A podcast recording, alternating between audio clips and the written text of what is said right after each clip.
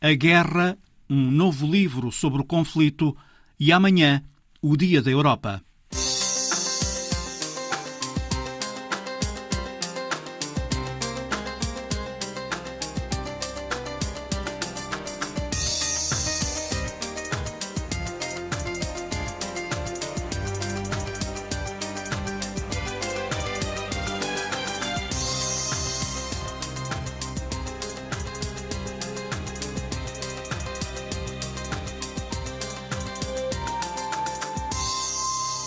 A Hungria já não é uma democracia. É esta a convicção do húngaro Gábor Almay, professor de Direito Constitucional Comparado no Instituto Universitário Europeu, em Florença, Itália.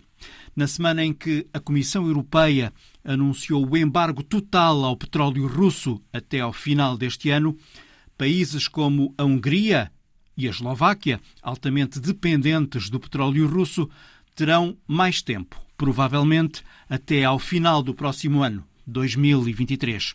Em entrevista à Visão Global, Gabor Almay fala-nos do novo governo de Viktor Orban, reeleito primeiro-ministro da Hungria há um mês com uma nova maioria absoluta, fala-nos da guerra, de Putin e do significado do mais recente pacote de sanções. Uh, certainly, uh, the war hasn't ended.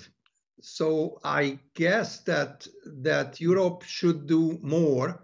As you know, there has been a lot of conflicts within within Europe with other kind of joint efforts like the weapon uh, uh, delivery É claro que a guerra não acabou e a Europa deve fazer mais. Como sabe, tem havido forte discussão entre os Estados-membros para se chegar a acordo, como é o caso do fornecimento de armas à Ucrânia. Não foi só a Hungria, em primeiro lugar, esteve também relutante a Alemanha. Mas depois a Alemanha juntou-se nesse esforço conjunto, mas a Hungria ainda não. Portanto, a Hungria não só se recusa a enviar armas, como também não autoriza o transporte desse armamento dentro das suas fronteiras. Eu diria que algo novo está a acontecer na União Europeia no que diz respeito a esta guerra. Algo que passa pela solidariedade. Mesmo apesar de alguns desentendimentos, penso que a União Europeia está unida no esforço de apoio à Ucrânia. E as sanções à Rússia são muito sérias. Infelizmente, a Hungria colocou-se à margem, até mesmo entre os seus países aliados. O antigo primeiro-ministro polaco, Jaroslav Kaczynski, que é um aliado muito próximo de Viktor Orban, declarou que o comportamento do governo húngaro é inaceitável e eu também acho que é inaceitável. Por um lado, a Hungria não ter em conta um mínimo de solidariedade para com as vítimas da guerra e não considerar de facto a Rússia como o Estado agressor. Por outro, não se juntar ao esforço que está a ser feito pela União Europeia. E este não é um caso isolado. Nos últimos 12 anos, a Hungria não tem estado à altura dos valores e das políticas da União Europeia. Basta lembrar a crise dos refugiados, quando a Hungria começou a desafiar o esforço e as medidas da União Europeia. Declarou que não aceitava um único refugiado porque os refugiados não eram de origem cristã. Portanto, há muito tempo que a União Europeia devia ter sancionado seriamente a Hungria. E penso que chegou o momento. A União Europeia deve perceber que os esforços que faz não serão eficazes se alguns Estados-membros não fizerem a sua parte. Let us remember the refugee crisis when Hungary uh, started to defy all the joint uh, EU measures Hungary declared that we are not accepting a single refugee because we are a Christian nation and those refugees are not, not Christian origin. So this is uh, uh, something which I guess the EU should have already long time ago seriously uh, sanctioned.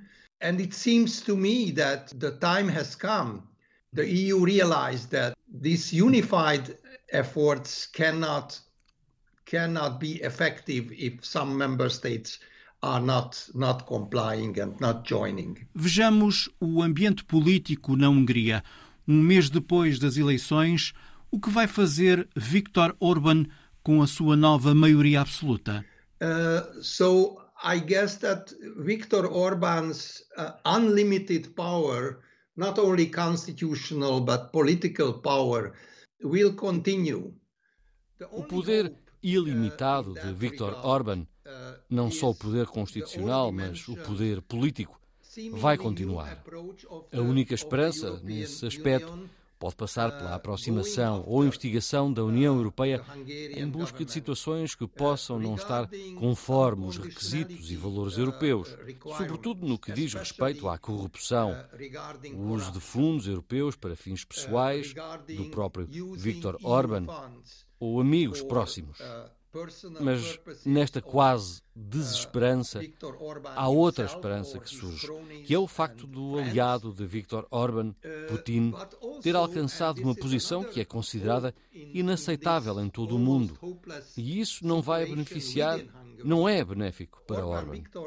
Portanto, Orban parece ser o único aliado de Putin na União Europeia. E esse facto não o torna mais forte, apesar da força interna que tem e da força eleitoral que conseguiu. And this won't, won't uh, benefit Orban. So Orban seems to be uh, uh, certainly the only ally within the European Union of Putin. And this does not make his position uh, stronger, despite the internal strength and the internal victory during the elections. Pegando na sua resposta, o facto é que, apesar dos horrores da guerra e de ser associado a Putin, os que achavam que isso teria um custo para Orban estavam, afinal, enganados, porque ele ganhou as eleições de forma categórica. Como se explica isto? Uh, this is relatively easy to explain. Uh, because uh, the Hungarian uh, system is not a democratic system anymore. It's an autocratic system with no freedom of, of the media. É relativamente fácil de explicar porque o sistema húngaro já não é um sistema democrático, é um sistema autocrático, sem liberdade de imprensa, sem outras fontes de informação para os eleitores, a não ser as fontes do governo. O apoio de Viktor Orban a Putin refletiu-se no resultado das eleições, após o apoio da maioria da população húngara. Portanto, a guerra contribuiu e fez crescer a vitória de Orban, mas isso aconteceu porque faltou informação livre aos cidadãos húngaros. Eles não sabem o que se passa entre a Rússia e a Ucrânia. A propaganda do governo diz que os húngaros devem estar fora do conflito e que a segurança dos húngaros está em primeiro lugar. E esta propaganda resulta porque não há contraditório. Outra informação que explica às pessoas quem é o agressor e quem é a vítima. Que tipo de ameaça está em causa quando se fala desta guerra? Porque penso que não há qualquer ameaça da Rússia relativamente à Hungria. Mas porque na Hungria só é dado às pessoas um lado da história, Viktor Orban convenceu o povo húngaro que o seu interesse deve estar ao lado de Putin. The Hungarian population should consider regarding the war, because I don't think that there is a real uh, threat from the side of Russia in, in Hungary. But due to this one-sided media landscape, Viktor Orban was able to convince the Hungarian people that their interest is on the side of Putin. Internamente, o governo húngaro gastou muito dinheiro, cerca de 6 mil milhões de euros, em medidas para evitar que a população sinta o efeito da inflação. Fixou tetos nos preços dos combustíveis e dos alimentos, adiou os aumentos do gás e da eletricidade com dinheiro público. São, em sua perspectiva, medidas sustentáveis? Again, I'm not a, an economic expert. I, I would say, as an ordinary citizen, looking at information that is not sustainable uh, in a long term. Não sou perito em economia e vou-me pronunciar na qualidade de cidadão informado e considero que, a longo prazo, não são medidas sustentáveis. Trata-se de puro populismo. Na verdade, Orban utiliza muito este tipo de medidas, sobretudo antes das eleições, para convencer o povo de que o governo húngaro realmente luta pelo bem-estar da população. Mas a única coisa que o governo pretende é manter o poder é claro que economicamente podem ser medidas sustentáveis, desde que haja dinheiro da União Europeia ou dinheiro da indústria alemã, sobretudo da indústria automóvel, porque o desenvolvimento económico húngaro vem de fontes de fora do país. Não vem da indústria húngara por si só. Vem da Alemanha e de outros membros da União Europeia. Sem esse apoio, não creio que essas medidas populistas possam ser sustentáveis uh, effectivity of the Hungarian industry is coming from, from Germany, is coming from the EU. Without that support, I don't think that those populist uh, uh, economic uh, uh, measures can be sustainable. Gabor Almay, professor de Direito Constitucional Comparado no Instituto Universitário Europeu em Florença, Itália, Há um mês, nas legislativas húngaras, Viktor Orban formou novo governo com nova maioria absoluta, conquistou 135 dos 199 assentos parlamentares. A guerra na Ucrânia entrou numa nova fase. Os sinais sugerem isso. Apesar da violência em Mariupol, na última semana houve condições para resgatar centenas de pessoas numa operação organizada pelas Nações Unidas, mas ainda há muitas presas e feridas nos túneis subterrâneos do complexo industrial. Felipe Vasconcelos Romão é comentador de assuntos internacionais da Antena 1.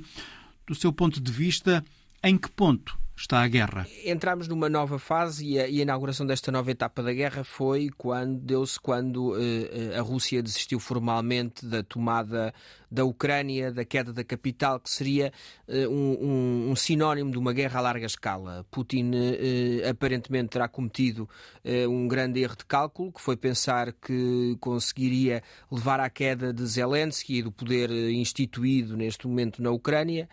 isso não aconteceu e, passado passado pouco mais de um mês, eh, optou por uma estratégia de concentração naquilo que parecia ser o seu movimento inicial, o controle do Donbass e também o controle da parte sul do país e limitar o acesso da Ucrânia ao, ao, ao mar, quer ao Mar de Azov, quer ao Mar Negro. Um, eh, também aqui tem havido algumas dificuldades, uma vez que a resistência ucraniana é, é, é, maior do que a esperada inicialmente.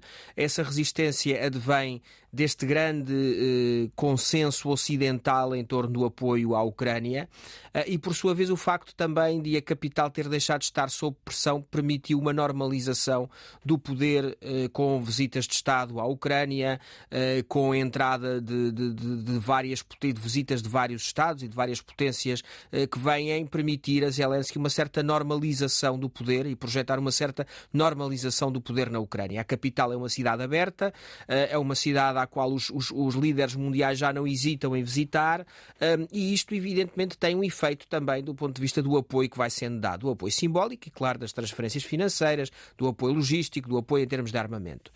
Nesta segunda fase, né, na, na, na, agora na última semana, ou as últimas duas semanas desta segunda fase da guerra, também assistimos a uma entrada das Nações Unidas uh, como com maior, o maior protagonismo das Nações Unidas. E é de resto algo que fazia falta, que se fazia uh, sentir uh, a falta no, no, no, terreno. Não umas Nações Unidas com um, ainda com um ímpeto de tentar uma negociação e que tentar levar ao fim da guerra, mas uma visão pragmática de António Guterres, que provavelmente advém da sua experiência de 10 anos como Alto Comissário dos Refugiados, de ter, para os refugiados, de tentar minimizar os efeitos da guerra. de uma forma muito pragmática, há um Sobretudo período... resgatando pessoas de Sobretudo Mariupol. resgatando pessoas. Em Mariupol isso foi muito visível, naquela situação uh, estranha de, de, da retenção de vários civis na, na, na, zona da siderurgia, na própria, na própria siderurgia. Um, uh, e, e isto, isto, isto é um aspecto prático em que passou a ser visível uma ação concreta das Nações Unidas e também permitiu um certo aliviar das críticas em relação uh, à ineficácia das Nações Unidas e, e, e, à, e, à, um, e à não atuação de António Guterres durante as primeiras semanas ou os primeiros dois meses de guerra.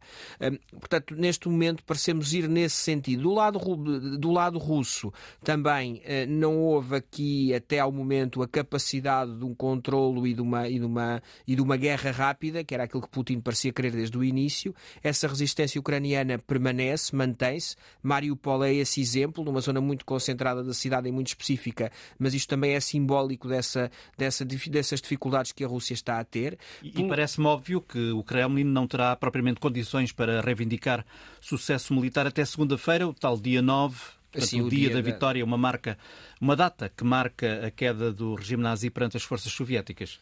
Eh, não tem, não tem essa, essa marca para, para demonstrar no, no, no, desfile, no desfile da Grande Guerra Patriótica, da, no desfile da Vitória. Poderá fazê-lo em Moscou, não é? Uh, poderá poderá fazê-lo em Moscou, mas não, não tem tempo e não tem até agora uma. uma nada até este momento demonstra de uma forma cabal que uh, os benefícios desta, desta, desta incursão da Rússia foram maiores do que os custos. Mesmo com uma imprensa muito controlada, com uma opinião pública muito uh, controlada do ponto de vista do do, que, se, do que lhe é transmitido, hum, não, não vemos, não assistimos por parte da Rússia a um embandeirar em arco do que quer que seja do que está a ocorrer na Ucrânia.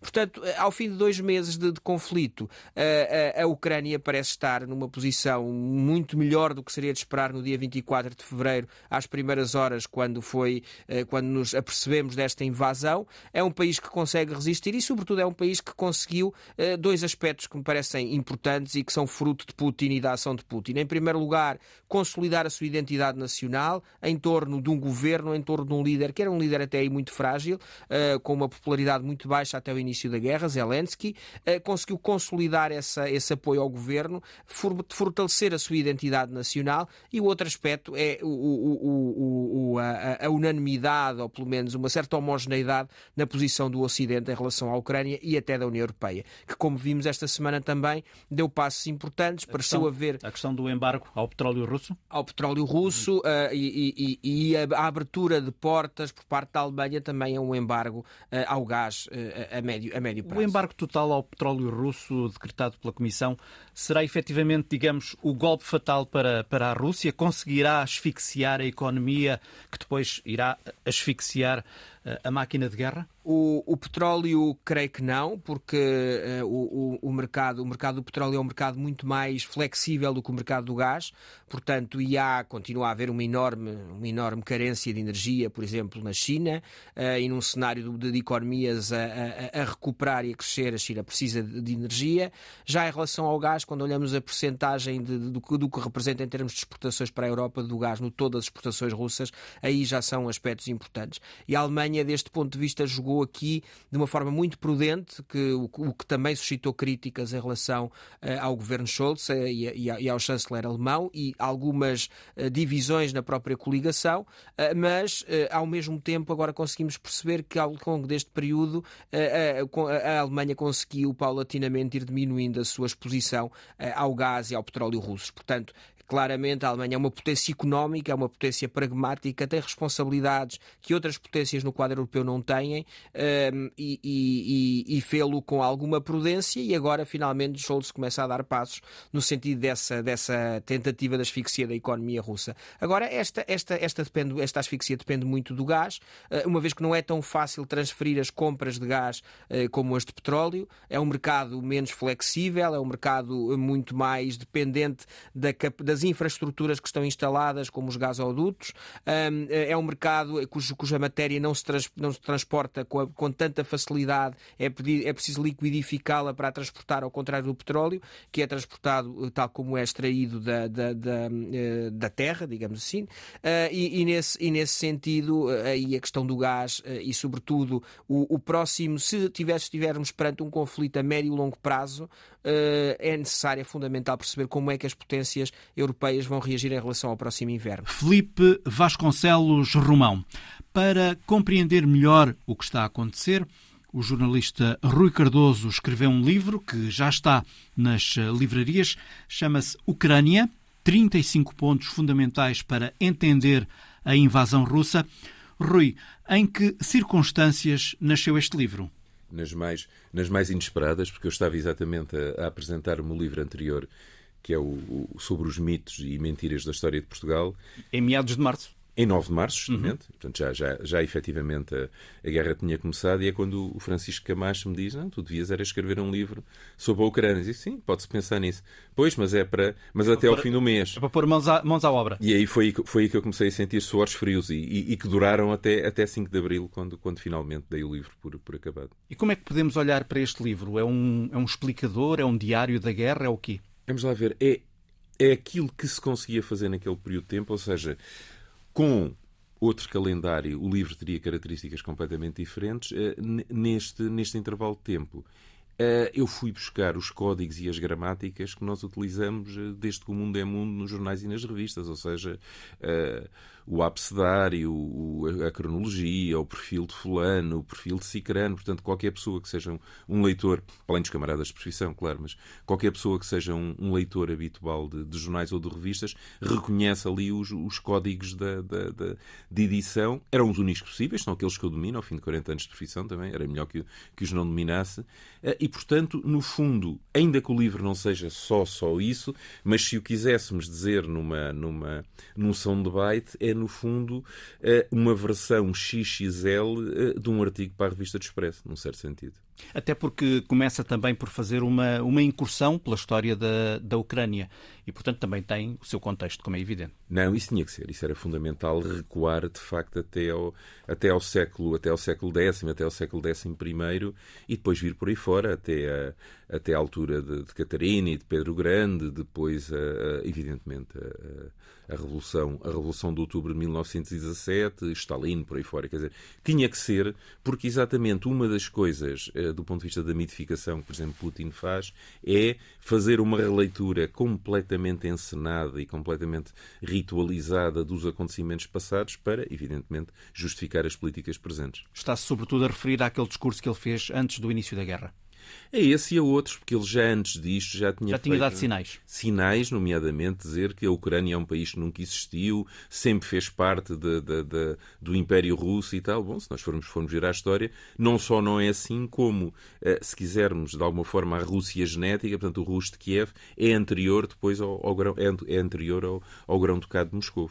Mas uh, o livro parece-me ser, um, portanto, um ponto de, de, partida, porque, como escreve no final, está tudo em aberto. Ou seja, sabemos como começou, mas não sabemos como vai terminar. Ainda hoje, ainda hoje não sabemos. Eu, eu ontem, na apresentação do livro, dizia que o capítulo mais, de uma forma mais desafiante de fazer foi o quarto, eh, porque o quarto é cenários futuros, é o e agora, não é? E portanto aí eh, o que é que eu tentei fazer? Ver quais eram os três cenários possíveis, três cenários hipotéticos, explicar cada um desses, desses cenários e depois uh, deixar uh, uma ou duas pistas do que é que poderiam ser as alterações ambientais, geopolíticas, económicas e tal, decorrentes da, da, da invasão da Ucrânia. Vamos uh, tentar olhar um bocadinho então para o, para o futuro. lembro aos ouvintes que o livro desdobra-se em quatro capítulos: Raízes, Passado Próximo, Crise e Guerra e o futuro. Ora, justamente sobre o futuro, Rui, pode uh, a Ucrânia suportar uma guerra de desgaste?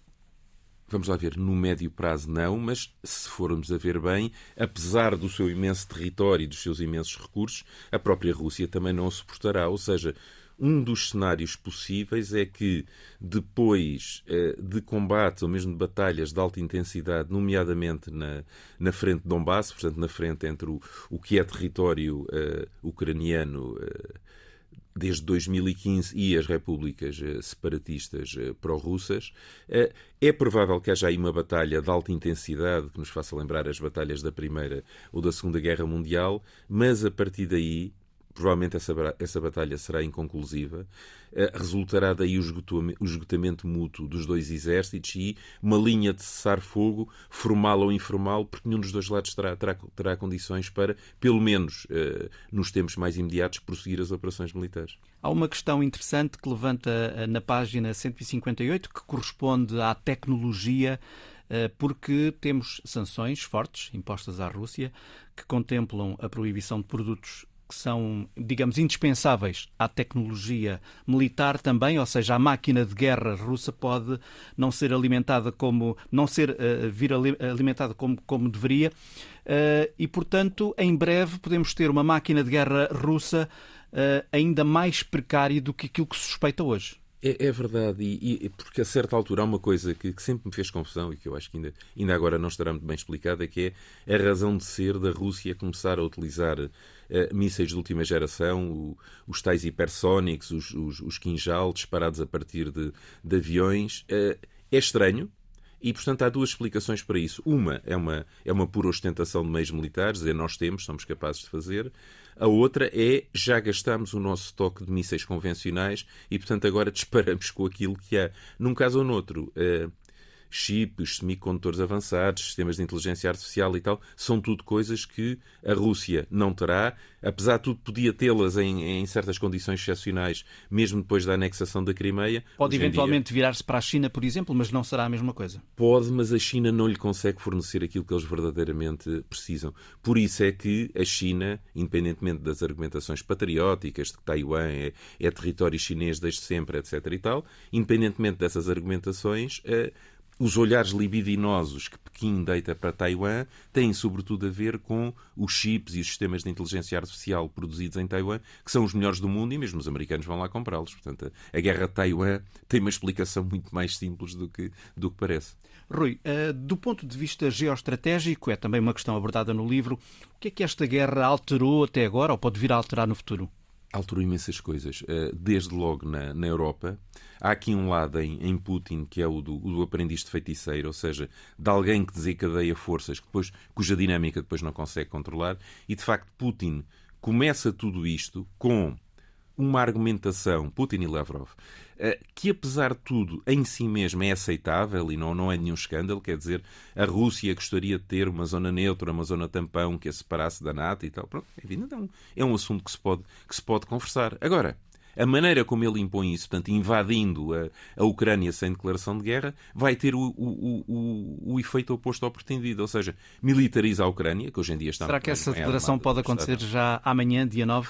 De guerra pode, pode, há quem, diga, há quem diga que sim, embora do ponto de vista das operações isso não altera nada, só deixa é Putin, bom, para já é um, é um soundbite, não é? E depois, por outro lado, uh, permite-lhe ir buscar tipos uh, reservistas, soldados reservistas, uh, rapaziada do recrutamento militar obrigatório e tal. Isso sim, sem, sem dúvida nenhuma. Agora, o que Putin conseguiu com isso tudo era que alguns dos tais vizinhos que ele queria neutros. Uh, para a tal zona tampão, nomeadamente Finlândia, nomeadamente Suécia, estão neste momento completamente em pé de guerra com, com a Rússia de Putin. Portanto, o resultado obtido é contraproducente. Ucrânia, 35 pontos fundamentais para entender a invasão russa, um livro de Rui Cardoso, que já está nas bancas, um livro que se lê muito bem, lê-se num fósforo, muito útil. Vou voltar aqui ao prólogo, porque o Rui escreve logo no arranque uh, o ataque russo à Ucrânia surpreendeu meio mundo. E o Rui faz parte desse meio mundo.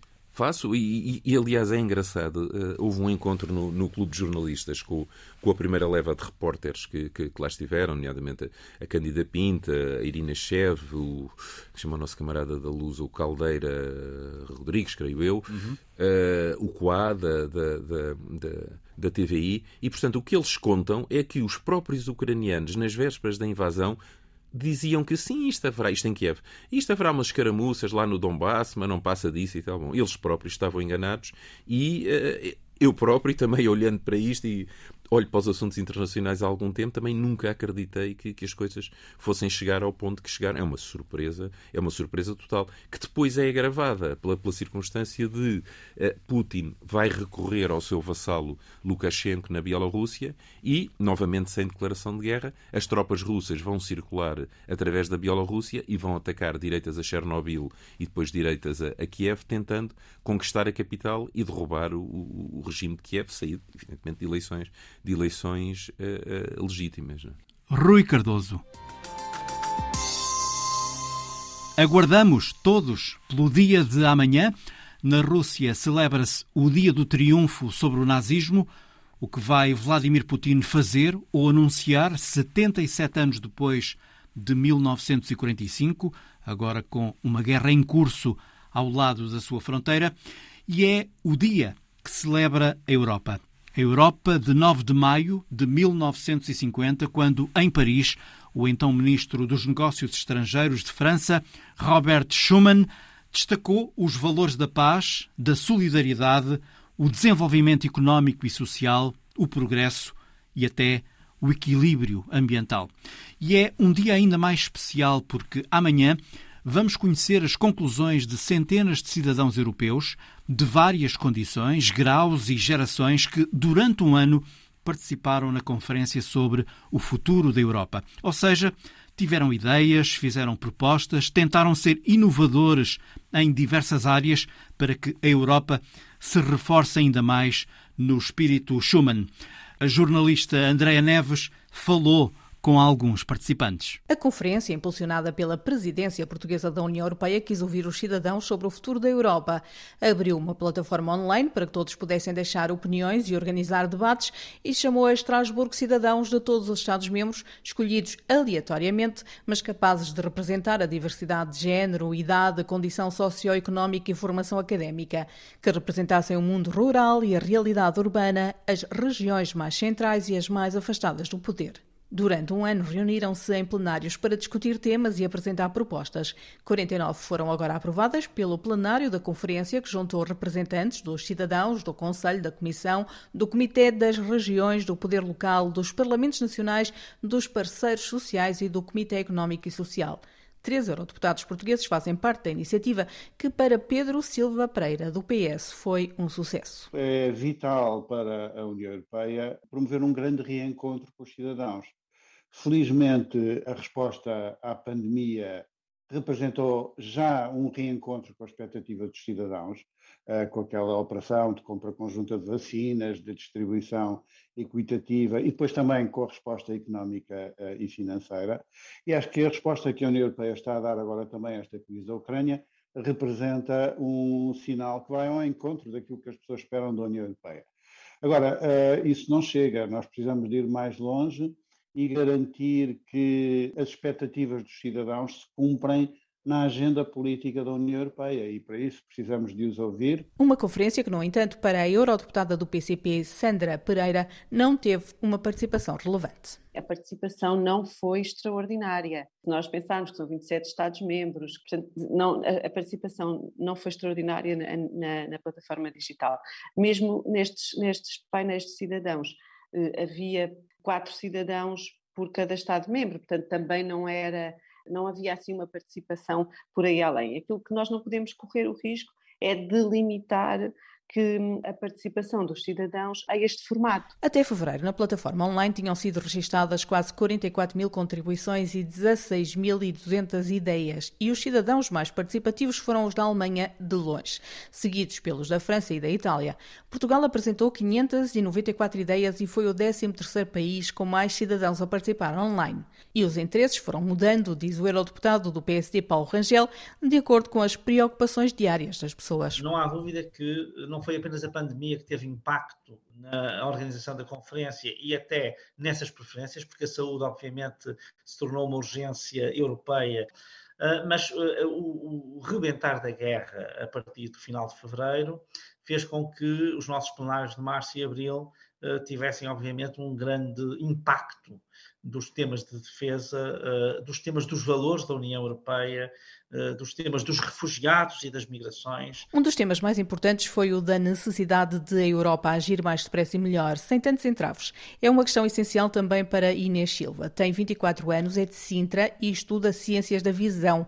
Foi uma das cidadãs portuguesas que participou nos plenários em Estrasburgo. Falámos muito sobre a tomada de decisões, que na nossa perspectiva daquilo que sabemos parece muito lenta e que há sempre muitos entraves para que as coisas sejam feitas. Então propusemos que muitas das coisas que estivessem em unanimidade se tentasse passar gradualmente para a maioria qualificada, para que possa ser eh, mais eficazes as resoluções dos problemas. Uma das propostas finais prevê precisamente que se avance para decisões por maioria qualificada em quase todas as questões, menos nas que se referem à adesão de novos membros ou à alteração de valores fundamentais, uma preocupação com a agilidade das decisões que se nota nas conclusões, diz o eurodeputado Paulo Rangel. Eu diria que quando se olha para as conclusões, há claramente uma vontade de mais Europa, mas de uma Europa funcional Há uma grande preocupação com uh, a burocracia, os procedimentos da Europa que são extremamente uh, pesados, a dificuldade em obter decisões unânimes quando em muitas matérias é requerida a unanimidade. Portanto, este tipo de preocupações aparece a cada esquina. Foi o que também sentiu Vasco Fernandes, de 22 anos, estudante de ciência política que vive em Lisboa e que foi escolhido para participar nos plenários da conferência. Não há muita diferença entre as pessoas e até senti que há uma, há uma ideia comum do que é que deve ser o futuro europeu. E isso foi algo que custou a, a, muitos políticos do Parlamento, não, não, muitos, mas a alguns políticos do Parlamento Europeu, admitir que, por exemplo, as pessoas se calhar buscam uma maior harmonização entre os vários Estados-membros, mesmo podemos mesmo falar em políticas mais federais. As pessoas, se se disser ah, eh, o que vocês querem é uma política federal, o cidadão automaticamente se calhar foge logo de, de, dessa ideia. Não, não, não, não quer nada disso. Mas depois em discussão, aquilo que ele no fundo está a pedir é isso. É, e é essa parte que eu achei mais curiosa e achei curioso a ver mesmo, tirando raras exceções, mas a ver quase um, na maior parte das questões, haver mesmo uma, uma voz única daquilo que, que se quer. E Pedro Silva Pereira, que é também vice-presidente do Parlamento Europeu, diz que os cidadãos mostraram que querem mais Europa. Com certeza, sem anular as democracias nacionais, o, em particular o papel dos parlamentos eh, nacionais, mas quando as pessoas se referem à União para a Saúde, querem mesmo dizer que a União Europeia deve ter mais competências na área da saúde. E, portanto, sim, eu acho que aí não há grande dúvida. A ambição é de uma Europa mais forte.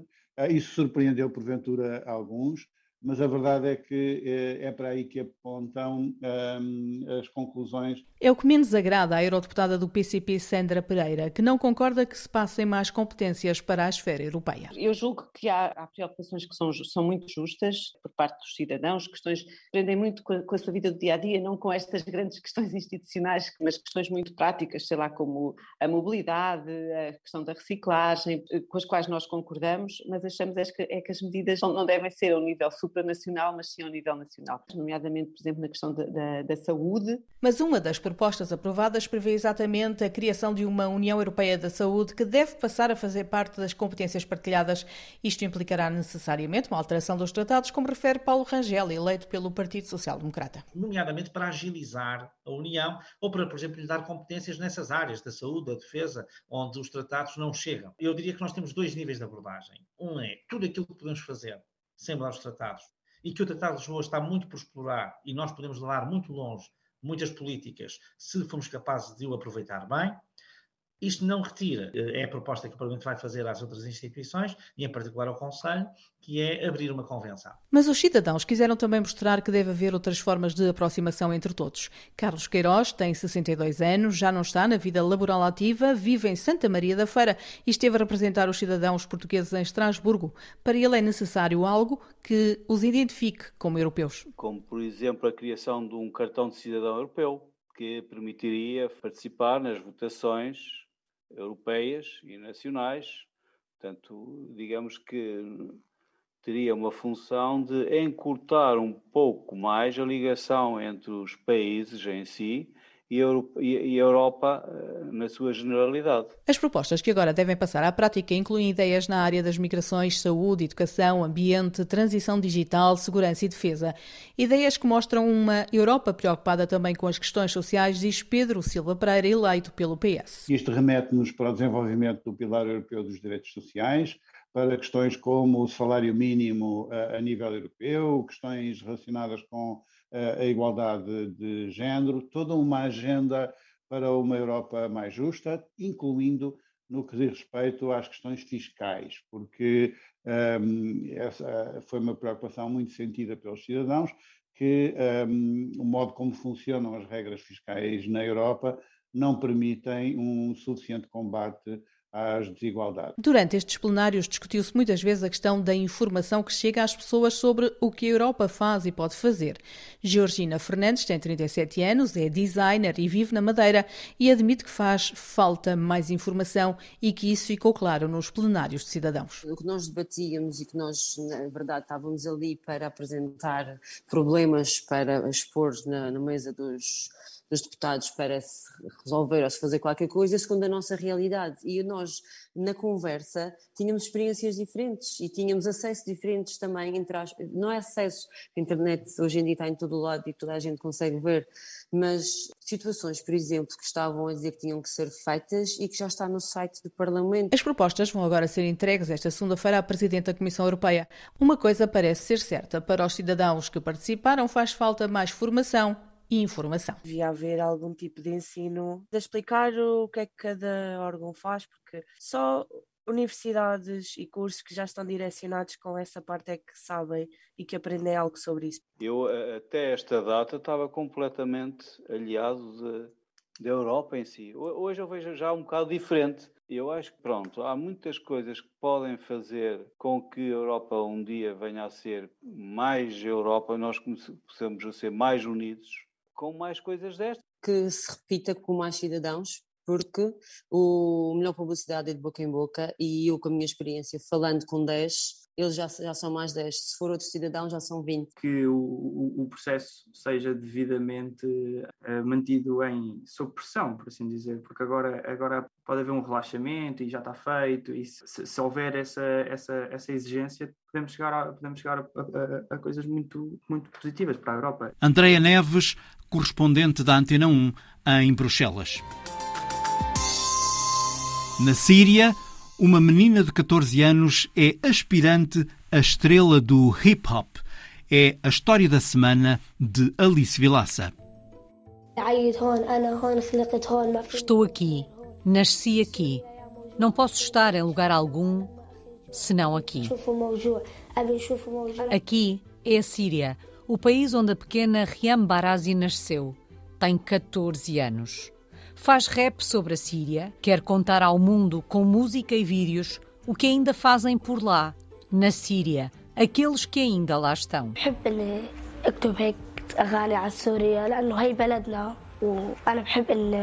E confessa que é por lá que querem continuar a viver. Barazi inspira-se no hip hop árabe que ouve, memoriza as músicas e escreve as próprias letras. Escreve sobre a cidade onde nasceu, escreve sobre jogar futebol ou sobre as tardes sonhando acordada com os amigos.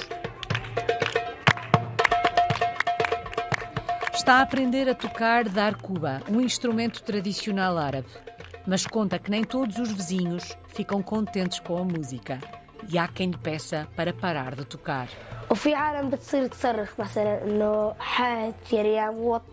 Mas são também muitos os que ficam felizes por ela e pela música que ela está a criar. E Barazi vai tocando, Barazi vai cantando. A vontade de crescer num país sem guerra, a vontade de crescer sem dor e sem fome. A história da semana de Alice Vilaça que também produz este programa. Boa tarde, até ao próximo domingo.